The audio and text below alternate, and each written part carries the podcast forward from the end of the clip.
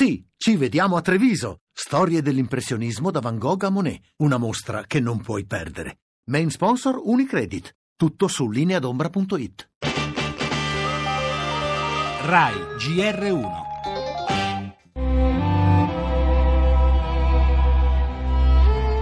un Natale, è un Capodanno questo per voi particolare, però tengo a dirvi che accanto a voi c'è, vorrei proprio esprimerlo con molta forza, tutto il sostegno e l'affetto di tutti i nostri concittadini.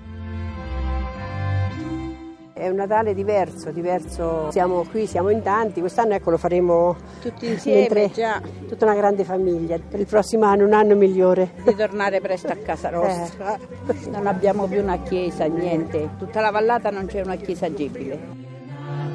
Qui a Norcia all'appello non manca nessuno, cosa che non possono dire in altre zone del terremoto purtroppo. Forse questo è il regalo più grosso che ci ha fatto San Benedetto. Il terremoto ci ha sconvolto tanto, però ci vuole un po' di coraggio, piano piano, speriamo che Dio ci aiuti.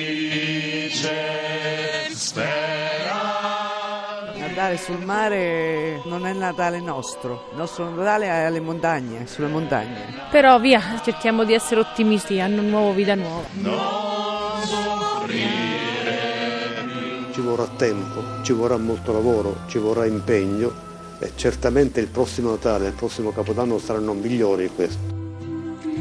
L'auspicio del presidente Mattarella in visita agli sfollati sulla costa marchigiana è l'augurio di un paese intero che in questi giorni di festa si stringe alle popolazioni colpite dal terremoto. Situazioni diverse, c'è chi è ospite di alberghi, chi ha trovato un'altra casa, chi si è trasferito, ma tutte accomunate dagli stessi sentimenti. Il dolore per chi non c'è più, la nostalgia per la quotidianità perduta, ma anche il coraggio e la caparbia di voler ricominciare. Il corso riaperto a Norcia, le luci natalizie, le chiese improvvisate, i pranzi e i cenoni già organizzati tutti insieme ne sono i primi chiari segnali il capo dello Stato ha garantito l'impegno delle istituzioni e domani nelle zone colpite andrà anche il Premier Gentiloni.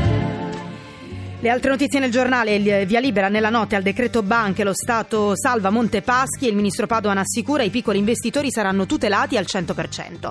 Torneremo poi sulla difficile situazione dei lavoratori di Almaviva, per molti di loro si profila il licenziamento e in bilico ci sono anche molti dipendenti di Alitalia. La strage di Berlino, ancora in fuga l'attentatore in migliaia ieri sera alla fiaccolata per ricordare Fabrizia, la giovane italiana morta nell'attacco.